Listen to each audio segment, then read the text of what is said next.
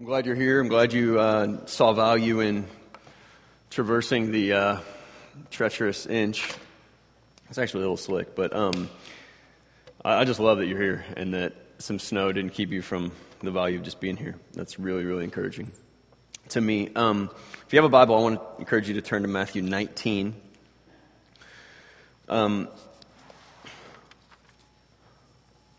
When I was a kid, my friends and I loved to play and build forts. And I think I was about 11, and my buddy Joel, and my buddy Chris, and my buddy Nathan and I decided we were going to build this log cabin, Lincoln log style, in our backyard. My dad had this massive pile of landscape timbers that did nothing but attract roly-polies, and so we decided we put them to use. And so we just, drug them into the backyard, and we just started, Lincoln logging them all the way up. And then we put a roof on the top. The only downside was that that the roof was on the top. So I guess we thought that was an upside. That was pretty awesome that you had to climb up to the top to get in it. And this was our fortress. We would fight bad guys, and, we'd retreat to base, and so there was this one in particular. This was right around 4th of July, and there was a kid who lived two houses down who was just this punk kid. We were never punk kids, but this guy was just this punk kid, and so he thought we were yelling at him and saying some stuff to him. So he's like, "I'm gonna get you." So he grabs some black cats, and he comes down the sidewalk. Has the audacity, I'm not friends with this guy. He has the audacity to walk through my garage, because it was my garage, into the backyard and just starts lighting these black cats. We're in this fort, and he just starts throwing them in this fort, and then we're like, hit the door. Well, it's you can't just run out. You got to, give me the stool, and give me a boost, and so we're freaking out, and my friend almost lost his eye, that's the story we tell. And so then we're we got to make this fort better. We got to make it stronger. We got to make it so no one can breach the cracks. And so we just find every blanket we can, and we just cover it with blankets, right? And so now it's secure. This is where we went. We could get in there. No one could see us, because we're in the fort. And so, my mom would come out in the backyard and be like, time to eat. I'm just like, she doesn't know I'm in here. She can't see me. And we just thought it was, the safest, most secure, place to be. And except one day I was going to climb up it, and my buddy Chris was inside, and if you ever tried to climb something that had blankets on it, it makes it a little challenging because the blankets tend to slide around. And so I'm up on top, and I can kind of see the top. I kind of can't see the top, and I'm just like, if I can just get in, I'll be safe. Well, that was the problem, is I didn't get in. In fact, I slipped, and it was probably about 8 feet tall. I slipped, and I fell off of the fort and landed face first on a stump. It was delightful. Busted my nose, bleeding everywhere. Had to go to the ER, had to get surgery. It failed me. The fort, the fortress. One of the things that we're going to talk about this morning are what we run to find, security. Or I'll use the term stronghold. Look at this definition of stronghold. A fortified place, the log cabin in my backyard was a fortified place, that we made it even better with putting blankets over it. A place of security or survival. That was where we went for security.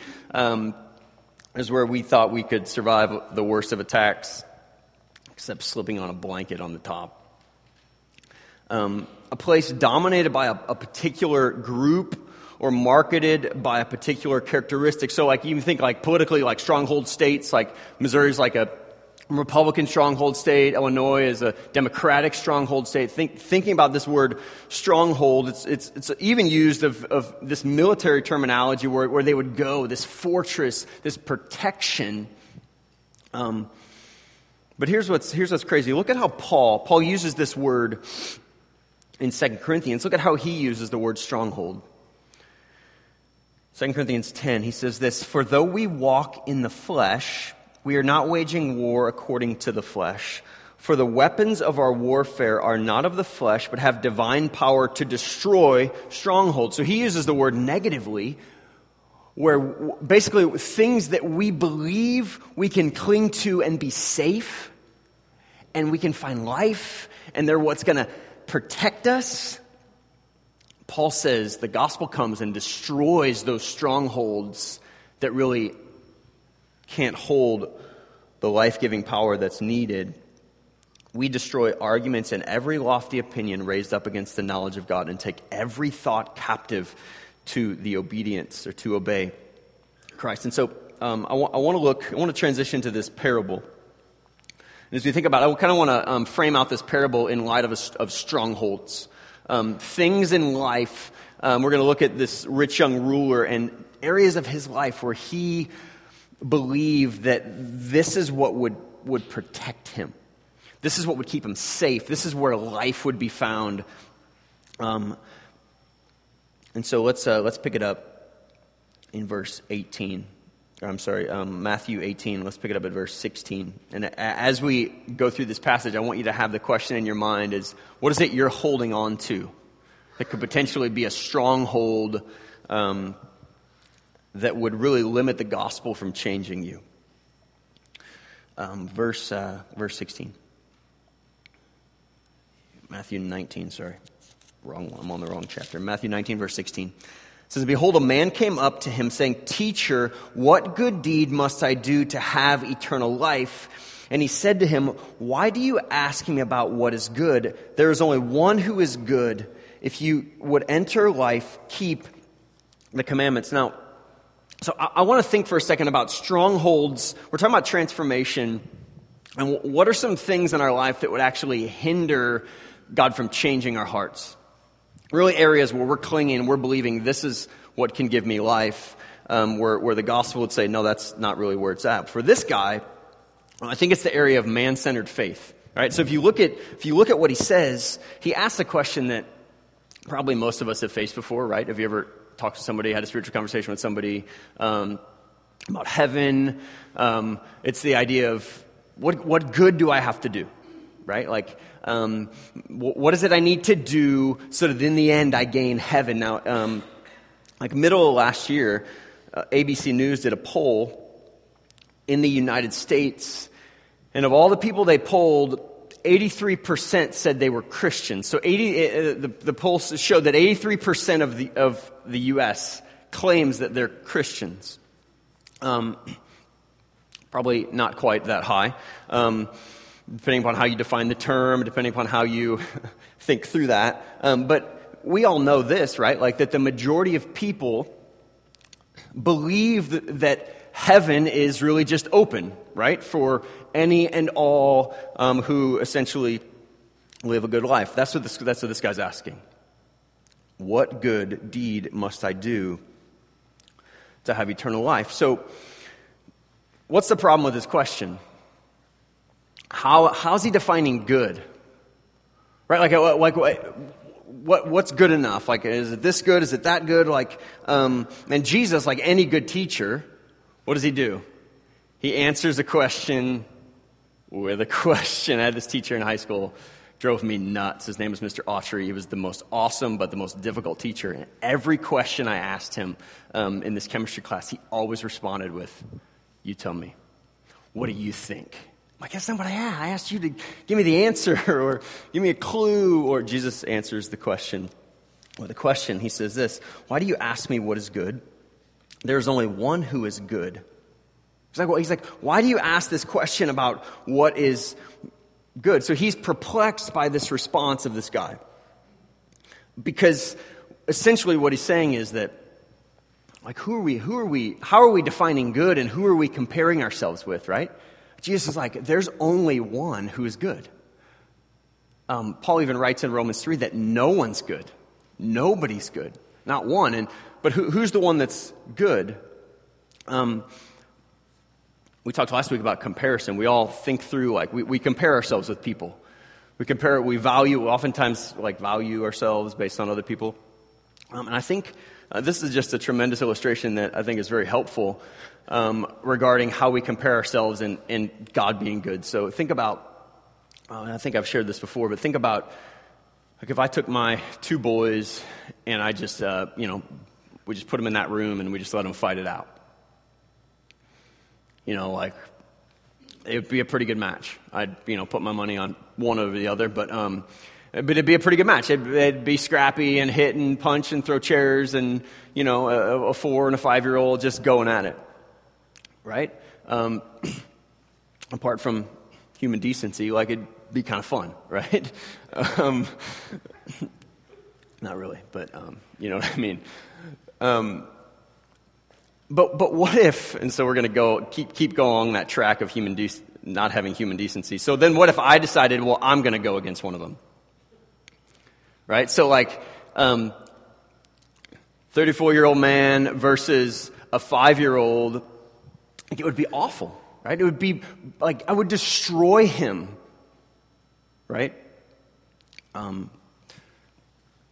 We have the tendency as people to view good based on this person, like, well, I just got to be better than Hitler. I just got to be better than ISIS. I just got to be better than my neighbor who keeps driving on my lawn. Like, how do I compare myself? And what Jesus is saying is that, like, it's like an adult fighting a 5-year-old when it comes to, here's who God is, who's above and beyond anybody and anything. There's no comparison with regards to who he is and what is good. But then Jesus brings up the commandments, which is interesting. If you would enter life, you must keep the commandments. So he brings up this, like, we're familiar with the 10 commandments, right? Which really are if you think about it, it's kind of the basis for human life, right? Like, here's how you interact with God. Here's how you interact with each other, with mankind. And Jesus comes and he sets these out as a realization that if you look later on, like in Romans 3:20, it says that these commandments reveal to us our sin. Right? We'll look at that in just a second. But when we look at the 10 commandments, what we see is we're not good at all. We're not good at all. And so this stronghold that this rich young ruler had was that salvation is by what I do. Like, it's how good I am. It's how hard I work. He just thought he was such a good guy. This man-centered view of I can earn approval. I can earn my way to God. And Jesus is like, no. And apart from him changing that perspective, there's no way the gospel could change his heart. Like, that fortified his heart from being changed by the gospel was a view that he was really his own savior. But probably the majority of us, I would say, believe that salvation is by Jesus, that our entrance into heaven isn't marked by what we do or what we don't do, yet. I want to kind of press into this a little bit because I think that even as people who believe that salvation's by faith alone, there's still a tendency where we live in our own strength, right? There's still a tendency where we live out our own flesh, trying to conquer sin and defeat sin and kind of tackle life on our own. I don't know about you, but I tend to think a ton about the cross and celebrate the cross, but forget the life of Christ. So when you think about the gospel isn't just depicted by here's a man who died on a cross. The gospel is bigger than that because it's also a life lived in perfection, leading up to his crucifixion. So we got to do something with that. That in the gospel, when we get Jesus by faith, what the Bible says we're getting isn't just his death, but there's actually a transaction that says you get his perfect life. So he pays the penalty for our sin. So he takes all my wretchedness upon himself, and he gives to me his perfect life. That's called imputed righteousness. Here's a definition of imputed righteousness. To ascribe righteousness or guilt to someone by virtue of a similar quality in another. Okay, so let's think about this a second. Imputed righteousness. The reason why I'm unpacking this is because if we don't understand the concept of imputed righteousness, we lose the gospel. Okay, so let's think about for a second maybe what it's not. So imagine if I owed like $5 million, and Jesus came along, and I was like, all I have is $1 million. All I have is $1 million. That's all I can put towards it. And so Jesus is like, you know what? It's okay. You've given $1 million, and I'll put forward the other $4 million, and there's your $5 million. You know, as if my faith is that $1 million, and then Jesus comes with the other $4 million, and then that makes like the $5 million. That's not imputed righteousness. What imputed righteousness is the fact that I bring nothing to the table. I have nothing to give to Jesus. All my good deeds are as filthy rags before a holy God, like an adult fighting a 5-year-old. And so the reality is that when I come to God, what he has done, what he does in the gospel is he, by grace alone, through faith alone, says my perfect life is marked on your account. I've paid in full, and I've given you my perfection. That's huge because it changes, I think, the way that we think about how we live every day, or it should. The more we press into that idea of, okay, God's right. Like I wake up this morning, it's like, this isn't like how good I preach, or this isn't like how good of a dad I am, or how well I can navigate conversations, or like, it's the righteousness of Christ that makes me accepted. Period. Not what I do. Listen to this quote by John Bunyan, the writer of Pilgrim's Progress. This is really, really powerful. He says, "Thy righteousness is in heaven, and methought withal I saw with the eyes of my soul Jesus Christ at God's right hand.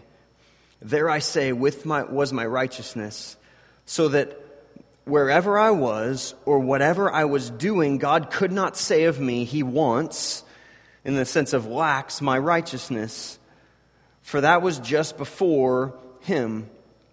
I also saw, moreover, that it was not my good frame of heart that made my righteousness better, nor yet my bad frame that made my righteousness worse, for my righteousness was Jesus Christ himself, the same yesterday, today, and forever."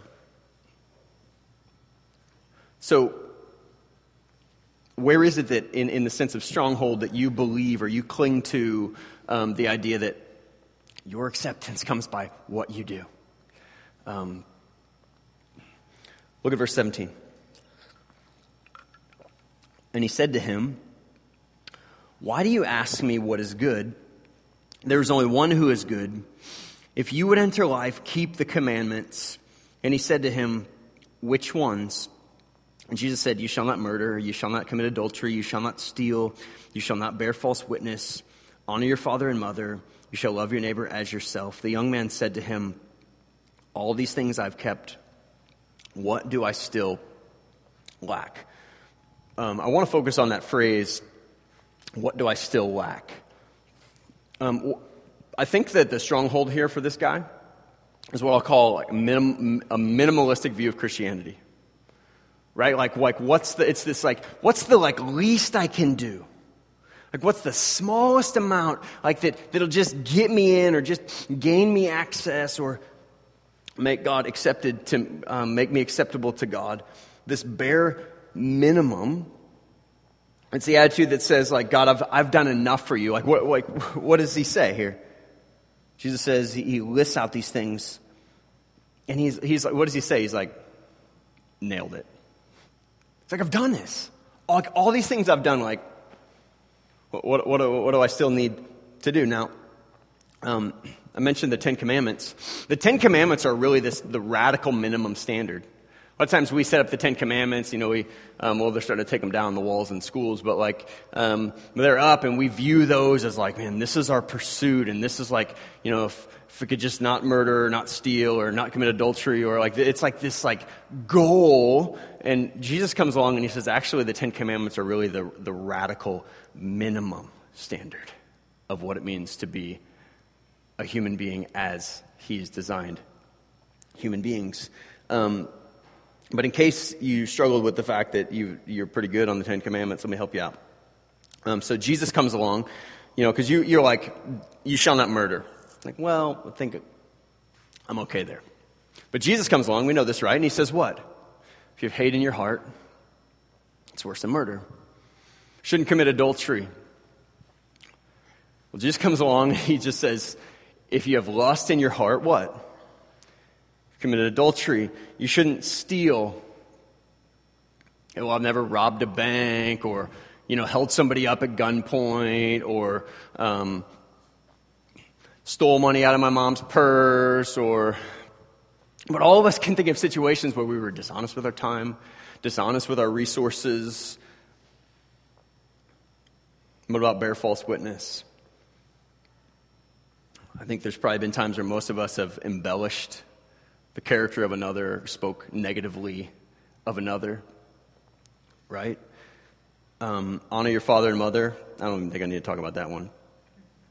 I think all of us can identify areas where we haven't done that. Love your neighbor as yourself. Some of us don't really love ourselves well. And so in turn, we don't love our neighbor well. But here's the reality of what we're saying is that this guy was viewing these as like the bare minimum. Like, what's the least I can do to be accepted by God, but yet live my life however I want? And Jesus is like, there's a problem with your thinking, right? Because what happened? Jesus, he pours out his life. He pours out everything that he is to rescue us. Right? It's like the typical kid's response to a parent who's done everything. It's funny because there's times I'll go back to my parents and I'll just be like, I just want to thank you for all that you did. Right? Because, what do kids do? Like, you give them life, right? Like, they don't come out like, thanks, Mom. Like, nor should they necessarily. But you give them life. You give them food. You give them protection. You give them everything.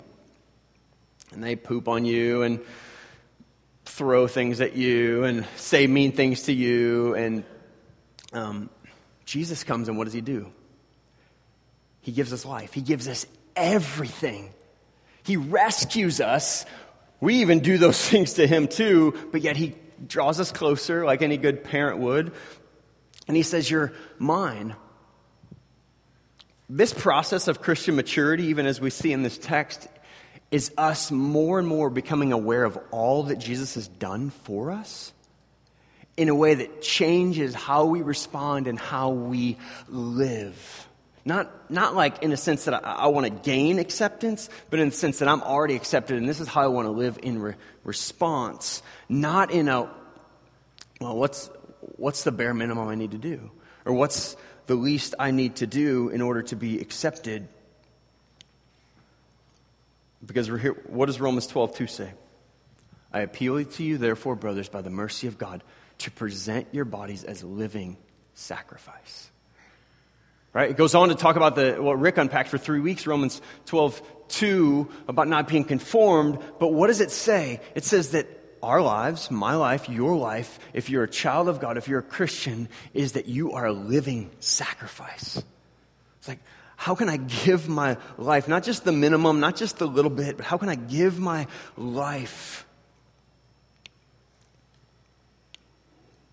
All that I am. Because of what he's done for me. I think that's what happened. Like, the more we see Christ as everything, the more we see how beautiful he is, the more we press into the life that he's called us to, and we run from these strongholds that say, like, I think that if I can have some control, then I'll be more happy. It's a lie. It's a stronghold that keeps us from being transformed by God's ever-changing presence, because he wants to change us all the time. It's also viewing God. It's like gospel perks, you know, like friends with benefits, right? Yeah, I know Jesus. That's the struggle here for this rich young ruler who said, well, like, haven't I done enough? Haven't I nailed it? Keep reading verse 21. Jesus said to him, if you would be perfect, go sell what you possess and give to the poor, and you will have treasure in heaven, and come follow me. When the young man heard this, he went away sorrowful, for he had great possessions. Man, what a difficult conversation, right? Like, here's this rich guy. And why does Jesus come along and tell him, like, go sell everything you have? Because that's his God. Like, all of his possessions, all that he has, like, he believes this is where his value is, this is where his worth is. This was his stronghold that really kept him from knowing the power of Jesus. And Jesus is like, if you want to have treasure in heaven, if you want to have eternal life, you got to have me. Not this continual pursuit of, like, I need more. So there's this, his stronghold was really this discontented life, this quest for more, rather than realizing, okay, this is who Jesus is. This is the life he's called me into, to be in relationship with him. Possessions were his God. They were the thing that he ran to, the thing that he clung to. I'm continually pressed with this. Like, we live in a community where everyone wants out. We live in a community where schools are declining. We live in a community where the housing market is not very good. We live in a community where there's violence. And what's the tendency? What's the tendency for every human being?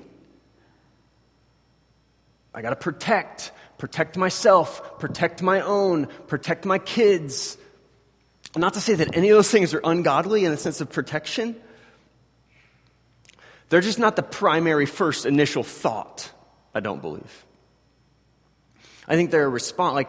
Like, so when Hazelwood says they're gonna cut budget on all this stuff, I don't think the first thought of what I don't want my first thought to be is like this, I'm freaking out.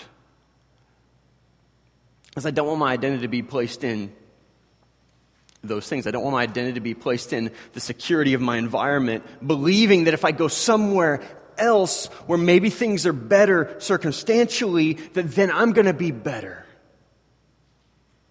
That's not to say that going somewhere else is sin. I don't want you to hear that. But what I want you to hear for like you guys are here because you're like, I'm invested and I want to see change and I want to see the gospel planted here. And we have to combat those lies where our identity is placed in how nice of a house we have. Our identity is placed in how good of schools and the GPA my kid has. And like what kind of sports teams he's on or she's on. Or all of these materialistic, worldly. Listen, not that any of those things are in and of themselves wrong, right? Like, we want to live in nice houses. We want to live in a nice community. We want to send our kids to good schools. We want those things. And those things aren't inherently sinful. Don't hear me saying that. But that's not where our identity is. And so we gotta fight that. We gotta combat the idea that hope is across the river, maybe, or in another town, or where things are easier. And I just say this, I just love the small group of folks, all of you that say, gosh, I'm here. I'm going to serve, I'm going to live, and I'm going to love until Jesus tells me not to. And that's amazing. That's amazing. It encourages my heart to press on when things are hard and when things are difficult and when things aren't necessarily going the way that we hope or want. Because what happens? What happens if in the midst of difficulty we bail? Do we see hope and do we see change in the difficulty? No. We lose the opportunity of seeing the power of God change us and change our situation. But let me just also say this, is that God isn't always in the business of fixing. Sometimes God wants to leave things broken to show us that He's enough. And so in all of our efforts to reach our community, like there's aspects where it's going to be broken. And it's not just going to be fixed and everything's just going to be kumbaya and good to go. But God's going to sustain and show us, I'm God. Not a good budget or a well-functioning church or a well-functioning community or housing market or all of those things. I'm God.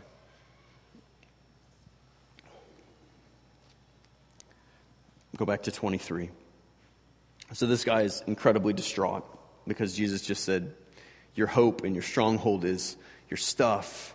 And he tells him, go sell everything you have because that's your God. And if you want to find eternal life, you've got to give up all your false gods and run to me as the one true God. And then here's what he says. And it's just profound. And I'm not going to really talk about this much, but I want you to just hear it. Jesus said to his disciples, truly I say to you, only with difficulty will a rich person enter the kingdom of heaven. What is he saying? He's saying that the danger of riches will grab a person and get him to run to those riches as their hope for life and not see their need for Jesus. Again, I tell you, it is easier for a camel to go through the eye of a needle than for a rich person to enter the kingdom of God. So I could bring up a camel here. Could have brought a camel in. Probably would have had some issues with the snow. Not to mention bring a camel in church. Anyway, I could bring a camel up here and we could bring a needle. And we could try to all figure out how could we get this thing through this needle. And, if we turn the camel into liquid or it's not happening. Right? That's the amazing thing. So, is that situation hopeless for this rich young ruler? No, what does it say? With God, all things are possible, which means God has the power to transform where we're like, I'm not doing it, God. Have you ever done that? And God's like, His kindness is the very thing that leads us to repent. He's not like the parent I am, yeah, you are. He's like, His kindness leads me to repentance because all things are possible with God. I tell you, it was easier for a camel to go through the eye of a needle than for a rich person to enter the kingdom of God. When the disciples heard this, they were greatly astonished. Who then can be saved? But Jesus looked at them and said, with man it is impossible, with God all things are possible. Then Peter said in reply, see, we've left everything and followed you. What then will we have? So, I love Peter because he's like, we gave up everything. What do we get out of the deal? Legitimate question, right? And what does he say? Jesus said to them, truly I say to you, in the next world, when the Son of Man will sit on his glorious throne. I just think it's interesting that he's like, He mentions the next world. I don't know that I thought about that in any of my study or any of my prep up until this moment right now, that he mentions the next world to say that there will come a day when you will no longer sacrifice and pour out your life for me. Not to say that there's not hope and joy in the midst of a life poured out and sacrificed for the Lord. But I just think it's interesting that he says, in the next world, the new world, when the Son of Man will sit on the glorious throne, you who have followed me will also sit on 12 thrones, judging the 12 tribes of Israel. And everyone who has left house and brother and sister or father and mother or children or lands for my name's sake will inherit 100 100-fold. We'll receive 100-fold and will inherit eternal life. But many who are first will be last, and the last first. I just love it. Jesus is like, trust me. Like, I got you. I got you. Like, I'm the giver of all good things. You don't have to worry that when you pour out your life for me, I'm just going to overlook it. When you're making sacrifices in my name for my kingdom, then I'm just going to overlook it and be like, oh, sorry, I missed that. I didn't see that. But he's like, I got you. Especially in the next life. Definitely in this life, I'm going to take care of you. Trust me. Let's pray. God, thank you that you're a good God and that you love us. Forgive us where we cling to things as our fortress and as our stronghold that we believe will save us and we believe is our hope. God, I do it every day. And I pray that you would today somehow do the with God all things are possible thing that you do and set us free. I thank you that for any of us, the bondage that we're in, maybe we don't even realize we're in it, that you're a God who woos us and draws us. And I pray that just in these moments and in these days of 40 days of transformation, that we'd see the gospel and that we would be changed, even where we don't know we need to be changed. I thank you for your faithfulness. And I pray that you would do the work that you desire to do, way more than the work that we desire you to do, and that we would never be the same. God, we praise you for your good.